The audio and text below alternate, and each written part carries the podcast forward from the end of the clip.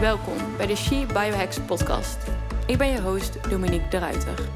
In deze podcast combineer ik mijn twee grootste passies: biohacking en vrouwgerichte zorg. Laat je meenemen in verdiepende en inspirerende gesprekken met experts uit het veld. Neem controle over je eigen lichaam en upgrade je leven door gebruik te maken van vrouwgerichte biohacking tools. Let's begin.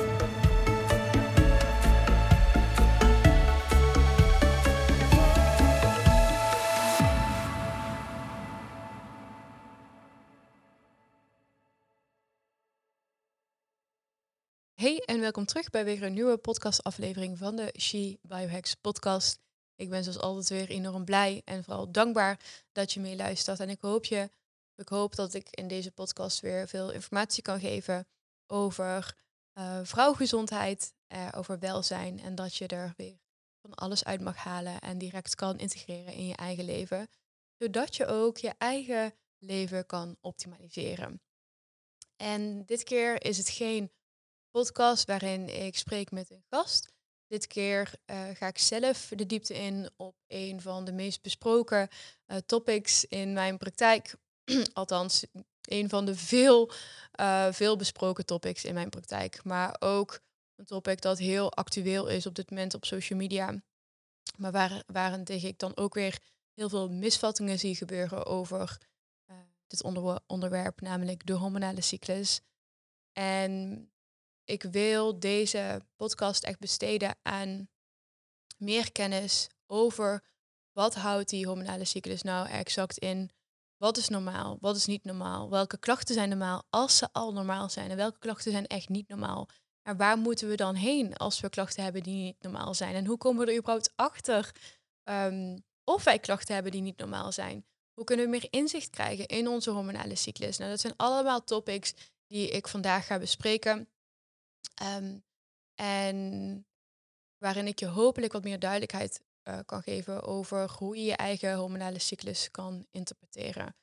Weet dat als we het hebben over de hormonale cyclus, we het niet hebben over um, de cyclus die er eigenlijk niet is op het moment dat je gebruik maakt van hormonale contraceptiemogelijkheden, dan is die cyclus echt heel anders. Dus weet dat uh, de hormonale cyclus, zoals ik hem vandaag ga beschrijven, echt vooral of alleen gebaseerd is op vrouwen die ook daadwerkelijk een hormonale cyclus hebben zonder hormonen of zonder de invloed van hormonen of dergelijke.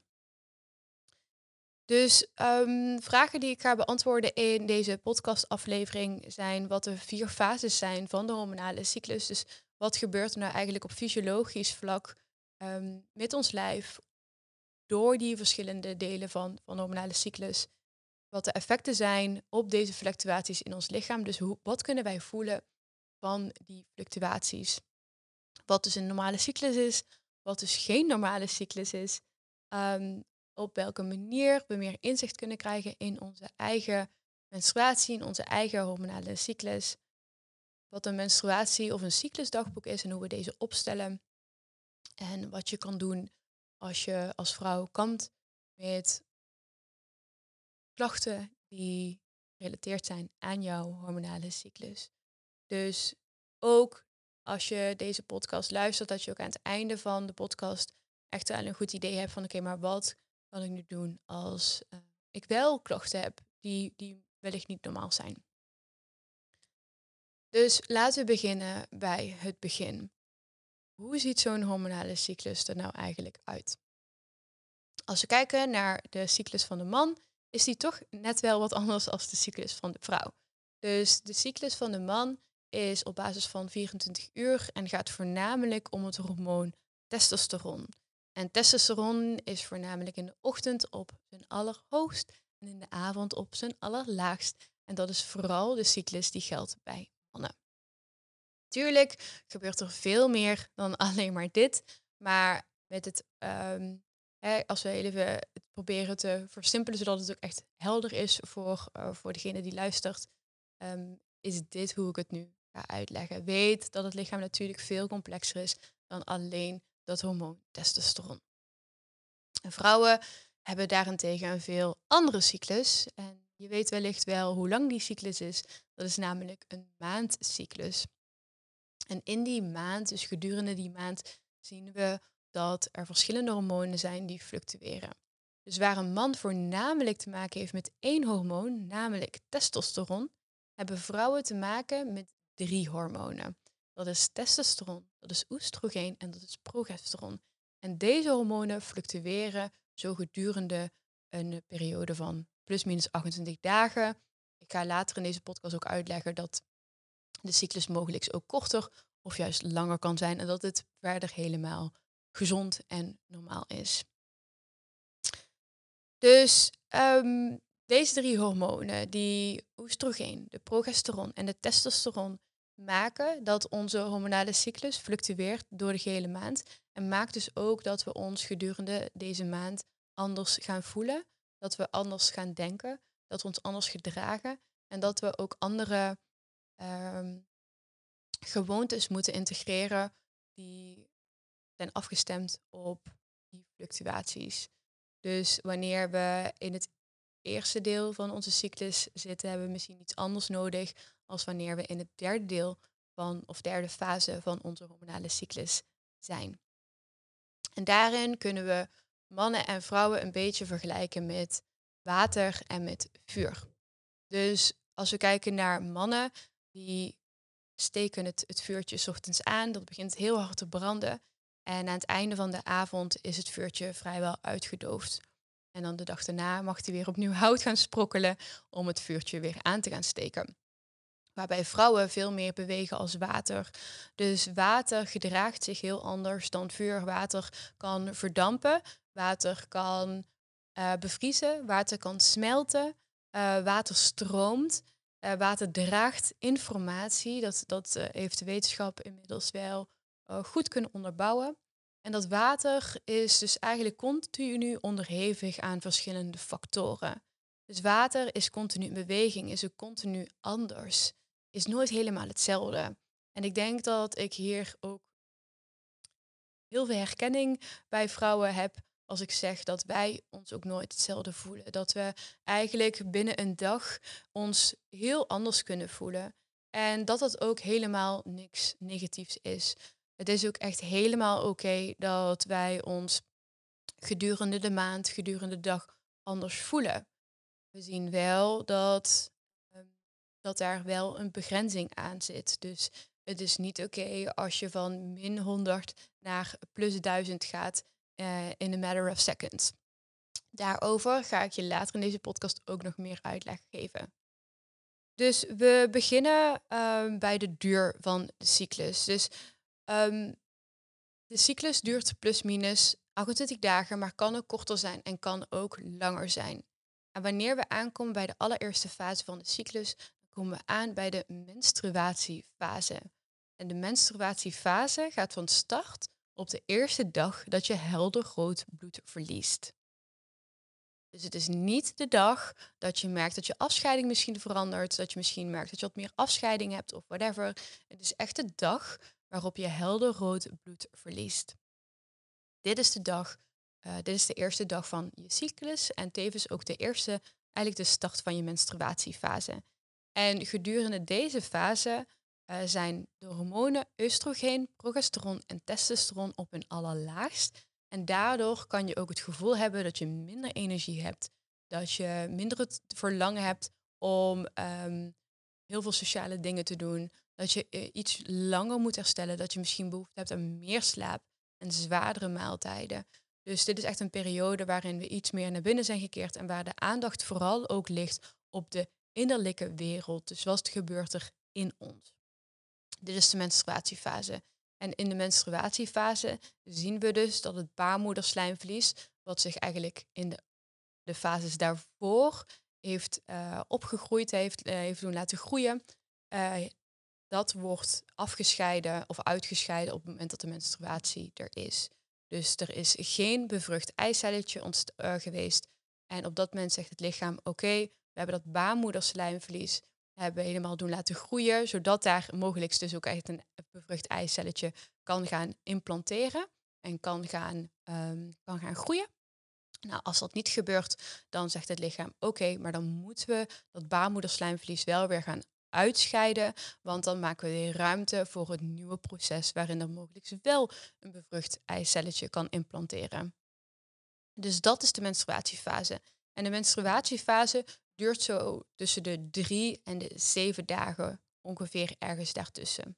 Dus dit wetende is het dus zeker niet normaal dat als jij um, misschien wel de eerste paar dagen van jouw menstruatie pijnstillers moet pakken, of dat je op bed moet liggen, of dat je je ziek moet melden van je werk, of whatever you, you are doing, dan, dat is zeker niet normaal. Dat zijn abnormale klachten en het behoort niet tot een normale menstruatie. Dus je mag zeker wel voelen dat je menstrueert. Je mag zeker wel hè, die, die, het, het, ja, het tekort uh, van oestrogeen en progesteron en testosteron voelen. Uh, en voelen dat je wat minder energie hebt, et cetera. Maar het mag zeker niet zijn dat je pijnstillers moet pakken om de dag doorheen door te komen. Dat je jezelf moet ziek melden uh, of dat je overmatig bloed verliest. Daarover ga ik dadelijk uh, in de podcast nog wat dieper op in. En na de menstruatiefase komen we in de folliculaire fase terecht. En waarom noemen we dat folliculaire fase? Omdat het dan gaat over de rijping van het follicle. Nou zeg ik het eigenlijk al meteen verkeerd, maar daar zit een, wel een reden achter. Want de folliculaire fase is eigenlijk de fase van de eerste dag van je menstruatie tot aan je ovulatie. En dus niet de periode tussen je menstruatie en je ovulatie, maar ik noem het zo zodat we het kunnen, um, zodat we het kunnen indelen in verschillende fases. Dus we hebben de menstruatiefase die eigenlijk een deel is van de folliculaire fase. Dan hebben we de folliculaire fase, ook wel de late folliculaire fase genoemd. En daarna krijgen we de ovulatie. Dus als we in die late folliculaire fase zijn aangekomen, dan zien we dat voornamelijk oestrogeen uh, aan het stijgen is. En oestrogeen zorgt ervoor dat we ons meer energiek voelen, dat we ons meer happy voelen. Het uh, is namelijk in nauw contact met de neurotransmitters in het brein, waardoor ook breinfuncties verbeteren. Dus wat we meestal zien is wanneer oestrogeen stijgt, dan herstellen we beter. Onze huid is iets meer shiny. We voelen ons lekker flexibel. We voelen ons fijn in ons lijf.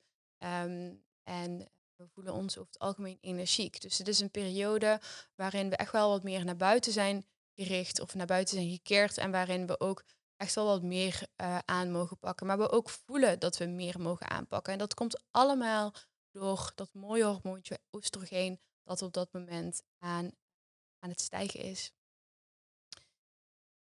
En vanuit die folliculaire fase, oh nou heb ik het eigenlijk helemaal niet, eh, ben ik nog één ding vergeten, vergeten en dat is tijdens de folliculaire fase zien we ook dat oestrogeen ervoor zorgt dat het baarmoederslijmvlies gaat uh, groeien en dat het follikel gaat rijpen. Om ervoor te zorgen dat er een mooie ovulatie gaat plaatsvinden. Dus oestrogeen zorgt voor de rijping van het follicle. En het follicle is eigenlijk het blaasje waarin de eicel zit. En het zorgt voor de groei van het baarmoederslijmvlies. Dus het zorgt ervoor dat het, het baarmoederslijmvlies al wat dikker gaat worden en wat gaat opbouwen.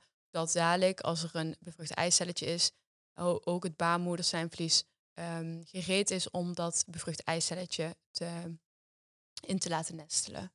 Dus dat is wel belangrijk om te weten dat oestrogeen daarvoor zorgt. En oestrogeen zorgt ook voor een krachtige, mooie ovulatie. Als er te weinig oestrogeen aanwezig is, dan kan er ook geen mooie ovulatie plaatsvinden. Dus dat te hebben gezegd, gaan we verder naar de ovulatiefase. En de ovulatiefase is uh, de fase waarin oestrogeen op haar hoogst is en waar testosteron op zijn hoogst is. Wat betekent dat we ons echt wel meer zelfverzekerd voelen, dat we veel energie hebben, dat we een hoger libido hebben. Hè? Dus dat we echt het gevoel hebben dat we willen meten. En uh, het zorgt er ook voor dat we assertiever zijn en dat we veel meer naar buiten zijn gericht. Dus dat is wat er gebeurt op het moment dat we in die uh, ovulatiefase zitten. En de ovulatie start wanneer oestrogeen dermate is gestegen dat het een signaaltje stuurt naar de hypothalamus. Dat woord mag je zo vergeten. De hypothalamus. En de hypothalamus is een centrum in het brein. Het centrum in het brein uh, die, dan, die eigenlijk verantwoordelijk is voor allerlei processen in het lijf. En wanneer die hypothalamus dat signaaltje heeft gekregen, dan stuurt die weer een signaaltje naar een andere klier, naar een ander centrum in het brein, ook al de hypofyse genoemd. En die hypofyse gaat dan LH aanmaken. Dus nogmaals, als er als de oestrogeen dermate is gestegen, ontstaat er een signaaltje naar de hypothalamus. De hypothalamus reageert erop met een signaaltje naar de hypofyse. De hypofyse die gaat LH aanmaken, luteiniserend hormoon. En LH zorgt ervoor dat de band van de eierstok verzwakt, waardoor het nu gerijpte eicelletje kan, uh, door de eierstok heen kan migreren. En uh, dit noemen we ook wel de ovulatie. Dus dit is wat er dus gebeurt. We zien dat oestrogeen voldoende hoog moet zijn. Oestrogeen, als die voldoende hoog is, zorgt hij er weer voor dat LH wordt aangemaakt. En als LH wordt aangemaakt, dan zien we dus dat er een mooie ovulatie optreedt. Dus dit is de ovulatiefase. En wanneer we dus een mooie ovulatie hebben gehad, dan komen we uiteindelijk bij de luteale fase. En tijdens de luteale fase wordt het follicle waar het eicelletje uit is gesprongen, dat follicle, dat blaasje, dat wordt onder invloed van hormonen omgetoverd tot het corpus luteum, oftewel het gele lichaampje. En dit is een hele belangrijke structuur. Dit is super, super belangrijk, want deze structuur, het gele lichaampje, maakt progesteron aan. En progesteron, die zorgt ervoor dat het baarmoederslijmvlies nog beter wordt doorbloed en dat er, dat er als het ware voeding wordt um, klaargemaakt om het um, bevruchte eicel te gaan kunnen voeden. Dus dit is wederom een heel belangrijk deel van, van de cyclus, de luteale fase. In de luteale fase wordt progesteron de hoofdrolspeler en die progesteron zorgt ervoor dat dat baarmoederslijmvlies rijkelijk uh, bebloed wordt en dat er voeding ontstaat die dat bevruchte eicelletje gaat voeden, zodat het ook daadwerkelijk kan groeien. En die progesteron uit uh, die tweede cyclus, dus die uit de tweede uh, fase, of nee, uit het tweede deel van jouw cyclus, dus eigenlijk in die vierde fase, de luteale fase, um, die gaat ervoor zorgen dat wij ons meer rustig voelen, dat we ons kalmer voelen, dat we wat meer laid back zijn, dat we uh, iets minder het verlangen en het drang hebben, hebben om heel hard te gaan sporten, om heel veel te gaan doen. Dus dit is weer wederom een fase waarin we wat meer naar binnen zijn gekeerd. En zo komen we eigenlijk op de vier fases. Dus om een kleine samenvatting te geven, we hadden vier verschillende fases. En we kunnen het zelfs indelen in twee, ja, drie verschillende fases. Dus als we kijken naar de hormonale cyclus, hebben we in principe de folliculaire fase. Dat is de periode van menstruatie tot ovulatie. Dan hebben we de ovulatie. Dan hebben we de luteale fase, dat is van ovulatie tot aan menstruatie. Zoals ik het vandaag heb uitgelegd, hebben we vier fases. De eerste fase is de menstruatiefase. Dan hebben we de folliculaire fase. hebben we de ovulatiefase. En dan hebben we de luteale fase. En dit zijn de vier fases van de, van de cyclus.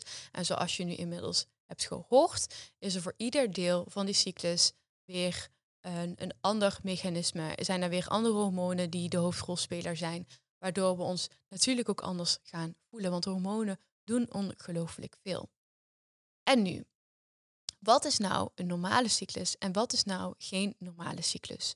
Dus een normale cyclus is wanneer je zowel een ovulatie hebt als een menstruatie hebt. Het klinkt misschien een beetje gek, want je zou denken, goed, we hebben toch een cyclus, dus waarom dan hebben we toch altijd een ovulatie en een menstruatie? Maar veel vrouwen hebben ook ehm, een cyclus waarin ze geen goede ovulatie hebben. Of waarin ze eigenlijk geen menstruatiebloeding hebben, maar waarin het wellicht iets anders is. Dus het is voor een normale cyclus heel belangrijk dat we zowel ovuleren als dat we menstrueren. De periode van de cyclus is daarin ook belangrijk. Die moet ergens zitten tussen de 21 en de 35 dagen. Dus de gehele hormonale cyclus moet ergens tussen de 21 en de 35 dagen zitten. Wat nog veel belangrijker is, is dat die cyclus regelmatig is. Dus zien we dat jij bijvoorbeeld altijd een cyclus hebt van 35 dagen, is dat geen reden tot paniek. Dan is dat voor jou misschien wel heel normaal. Maar zien we bij jou een cyclus die de ene maand 21 dagen is, dan weer 34, dan weer 23, dan weer 32 en zo blijft het continu fluctueren, dan is het uh, geen normale cyclus, dan is het een abnormale cyclus en is het goed om dit verder te onderzoeken. Je voelt tijdens een normale hormonale cyclus absoluut de fluctuatie van hormonen. Dus daar heb ik het net in het begin van de cyclus, of in, de, in het begin van de podcast, sorry, ook al over, uh, over gehad. Dus je voelt je tijdens die menstruatie en tijdens die late luteale fase vaak wat meer in jezelf gekeerd. Je voelt je wat kalmer, je voelt je wat meer um, vermoeid misschien. Je hebt behoefte om wat langer te slapen. En misschien in die folliculaire fase, in die ovulatiefase, heb je wel het gevoel dat je wat meer naar buiten bent gekeerd. Dat je je socialer voelt, dat je meer energie hebt. Dus dat is zeker normaal. Dat is echt een teken van een normale cyclus. Maar wat is niet normaal? Nou, het is zeker niet normaal dat jij hevige bloedingen hebt, ook al is dat maar één of twee dagen van je menstruatie. Dus als jij iedere, misschien wel zelfs binnen de twee uur, een supertampon moet verwisselen, dan heb jij echt wel last van hevige bloedingen en dan moet het verder worden gecontroleerd. Het is niet normaal dat jij langer dan zeven dagen uh, bloeit. Dus een menstruatie van langer dan zeven dagen is niet normaal. Hevige buikpijnen, rugpijnen, bekkenpijnen, beenpijnen zijn allemaal niet normaal. Een pijnsteller moeten nemen, een pijnstiller moeten nemen om uh, überhaupt naar je werk te kunnen gaan of in bed liggen of je echt slecht voelen, is allemaal zeker niet normaal. Stekende pijn in je buik voelen of andere klachten gedurende de ovulatie is niet normaal. Net zoals hevige moedswings, cyclische angst, depressieve gevoelens en woedeaanvallen, want deze zijn allemaal niet normaal. Tot slot zijn hormonale migraine, acne, abnormale afscheiding, tussentijdse bloedingen, pijn of bloedverlies bij geslachtsgemeenschap, terugkerende blaasinfecties en vaginale schimmelinfecties, kisten, polypen en vleesbomen niet normaal. Ervaar jij nou een van de genoemde klachten? Neem dan echt contact op met een specialist of een huisarts die je verder kan helpen eh, in de begeleiding van deze klachten. Dus um, ik raad bij meerdere klachten aan om zeker eerst eens naar de huisarts te gaan om goed te laten checken van zijn er medische oorzaken uh, te vinden die mogelijk een oorzaak zijn of die mogelijk deze klachten veroorzaken. Uh, als dat niet is, dan kunnen we juist vanuit andere disciplines enorme, uh, enorm veel doen voor deze klachten. Ik ben zelf zeker geen fan van de pil inzetten, de spiraal inzetten, andere hormonale contraceptie of label inzetten voor hormonale klachten. Dit is enkel het onderdrukken van die cyclus. Dus het, gaat sowieso gewoon helemaal niks oplossen.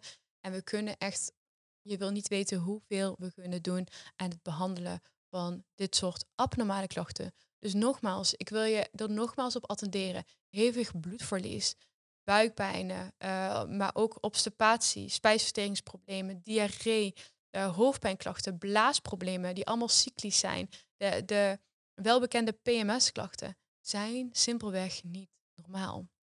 Je mag voelen dat je je menstruatie hebt. Je mag voelen dat je door die fluctuaties heen beweegt. Maar op het moment dat het klachten worden, zijn deze allemaal abnormaal.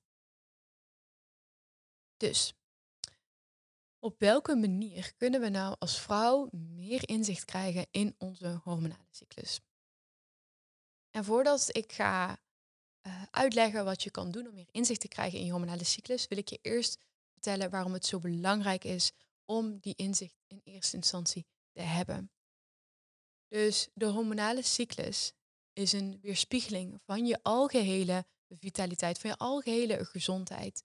Dus op het moment dat jij abnormale klachten ervaart die te herleiden zijn aan jouw hormonale cyclus, dan is het heel vaak een signaal dat er bredere problematiek aanwezig is. Dat er meer aan de hand is dan enkel een hormonaal probleem. Um, het is daarom super belangrijk om inzicht te krijgen in je hormonale cyclus. Zodat je ook weet, is mijn cyclus nou echt normaal? Is het niet normaal?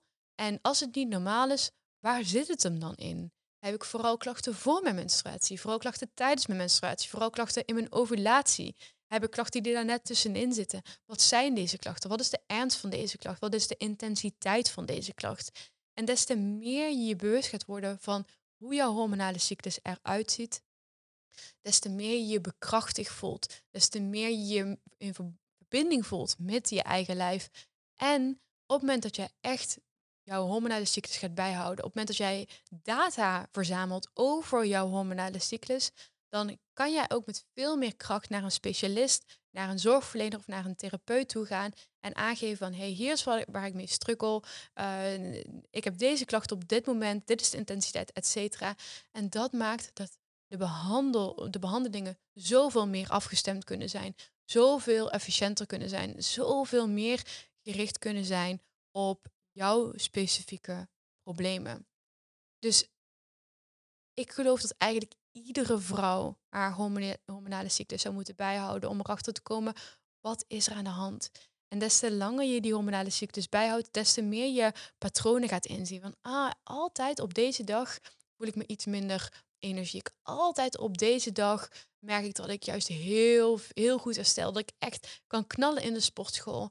Altijd op deze dag merk ik dat ik meer in de mood ben voor, voor daten, voor sociale dingen, et cetera.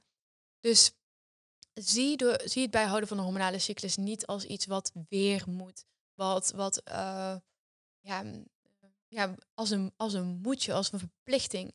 Maar zie het als iets waarmee jij echt die diepe verbinding aan kan gaan met jouw lijf. Dus dat gezegd te hebben, um, is, de, is het maken, het bijhouden van een cyclusdagboek echt super waardevol. En ik raad aan om, het cyclus, om je cyclusdagboek zeker minimaal drie maanden bij te houden. Dus dat je echt data hebt van minimaal drie maanden lang. Um, zodat je ook echt al weet van oké, dit, hier, kan ik wat, hier kan ik wat mee. Want soms kan een cyclus natuurlijk wat afwijken van andere cycli. En je bepaalt uiteindelijk ook zelf hoe lang of hoe uitgebreid dat cyclusdagboek is. Hè. De ene zal er heel beknopt in zijn, de ander zal er wat meer uitgebreid in zijn. Het is allemaal oké. Ik geloof als je al ergens mee begint, dan ben ik al super, super, super happy. Dus welke zaken kan je nou eigenlijk noteren in jouw cyclusdagboek? Ik ga het lijstje oplezen. Dus in je cyclusdagboek houd je de volgende zaken bij. Dag 1 van je cyclus, de dag dat je helder rood bloed verliest. De duur van je menstruatie. De duur van je gehele cyclus hoeveelheid bloedverlies. Misschien in de vorm van hoeveel tampons je gebruikt of hoeveel cups of de, hè, de, hoeveel uh, uh, bij een menstruatieondergoed is dat dan weer wel wat moeilijker. Uh, je ovulatie, gemeten door een temperatuurmeting en of LH-testen. De hoeveelheid afscheiding en de consistentie van jouw afscheiding. Was deze plakkerig, romig, eiwit of waterig?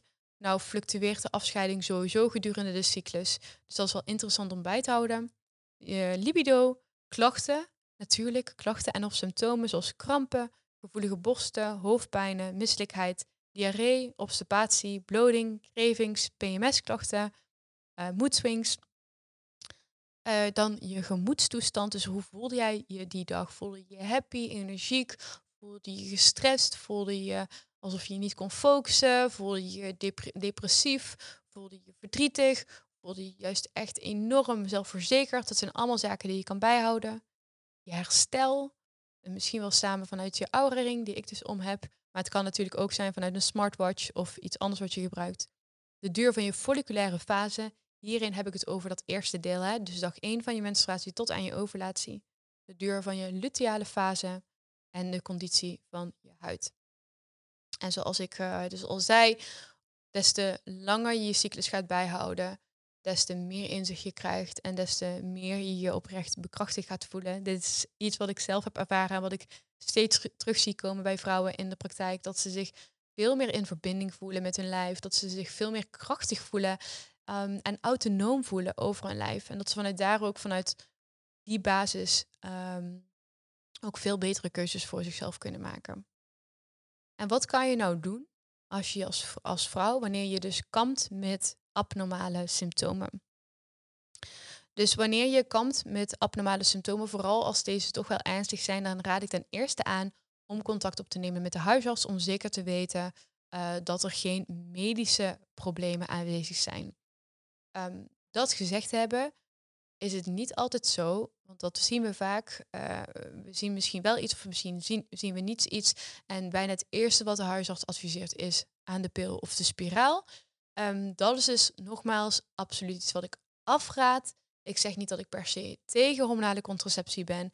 Maar ik ben um, in dat opzicht niet helemaal happy met off-label. Um, uh, off-label uh, subscriptions, ja, hoe moet dat toch zeggen? Maar off-label gebruik van hormonale uh, contraceptie om maar klachten te onderdrukken. We zijn dan nog steeds niet echt bezig met het oplossen van de oorzaak. Dus het is absoluut hartstikke goed om eerst naar de huisarts te gaan, om je goed te laten informeren, om misschien meer onderzoeken, onderzoeken te laten doen. En vanuit daar zou ik het ook absoluut adviseren om in contact te komen met een zorgverlener die het liefste uh, kennis heeft over de hormonale cyclus en ook over hormonale problemen, zodat deze je kan begeleiden in het herstel naar, uh, naar, een, gezondere, uh, naar een gezondere cyclus en een vitaler leven. Um, dus dat is sowieso wat je zelf kan doen. Als je nou meer wil leren over de hormonale cyclus, ik heb een 2,5 uur durende masterclass opgenomen, waarin ik nog een tandje dieper inga op de werking van de hormonale cyclus, maar waarin ik je vooral ook heel veel praktische tools geef om vanuit ehm, ja, om beter te leren omgaan met die hormonale cyclus. Dus uh, daarin ga ik je ook meer uitleggen over hoe kan ik het beste mijn dieet aanpassen op mijn cyclus? Hoe kan ik het beste mijn sporten aanpassen op mijn cyclus? Waar moet ik op letten? Wanneer kan ik een ijsbad doen? Wanneer niet? Wanneer moet ik mijn rust nemen? Wanneer niet? Uh, wanneer kan ik um, PR zetten? Wanneer niet? Wanneer ben ik misschien wel het meest blessuregevoelig? Nou, dat komt allemaal dus terug in die masterclass, waarin je ook onder andere gaat leren over de werking ja, eigenlijk ga je veel meer leren over de, de werking van oestrogeen, van progesteron, van testosteron. En waardoor je dus ook veel beter een inzicht hebt van, ah ja, oké, dus ik zit nu in mijn folliculaire fase, dan moet ik dit en dit en dit doen. Ik zit nu in mijn uh, luteale fase, dan kan ik het beste dit en dit doen. Dus dit is een perfecte masterclass om nog meer inzicht te krijgen in je hormonale cyclus. Uh, en om je leven en je agenda daadwerkelijk te kunnen afstemmen op die hormonale cyclus. En that's what we want. Want we zijn nou eenmaal geen mannen. We leven niet naar, uh, naar een, een vaste routine. We zijn vrouwen. We moeten verandering hebben. We hebben die fluctuaties. We moeten onze hormonale cyclus niet zien als iets wat ons beperkt. Maar we kunnen daadwerkelijk thriven. We kunnen daadwerkelijk echt zo, zoveel meer als dat we denken. Als we ons leven kunnen afstemmen op die magische hormonale cyclus. Kamp jij nou met um, meer hevige klachten? Heb je behoefte aan meer één op één begeleiding? Wat ik helemaal begrijp, uh, dan kan je altijd contact opnemen met mij om samen eens te kijken van hey, wat heb je nodig? Waar kamp je mee? Kan ik jou daarbij ondersteunen? Uh, ik heb natuurlijk mijn praktijk in de osteopathie en in de orthomoleculaire therapie, waarin ik mezelf helemaal focus op het behandelen van vrouw-specifieke klachten. Dus uh, schroom niet om contact met mij op te nemen. Ik zal alle linkjes ook heel even in de show notes plaatsen, zodat je ook weet waar je naartoe kan navigeren. En um, ik hoop dat ik je met deze podcast in ieder geval wat meer inzicht heb kunnen geven. Dat ik je wat meer informatie heb kunnen geven over de werking van je hormonale cyclus. En dat ik je ook heb kunnen helpen in het feit, dat, of in het inzicht dat jouw hormonale cyclus gewoon fucking krachtig is, fucking amazing is, als we het maar op de juiste manier kunnen interpreteren.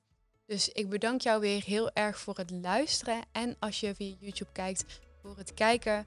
Ik wens uh, jou een hele fijne dag en ik zie jou heel graag weer terug in de volgende podcast aflevering.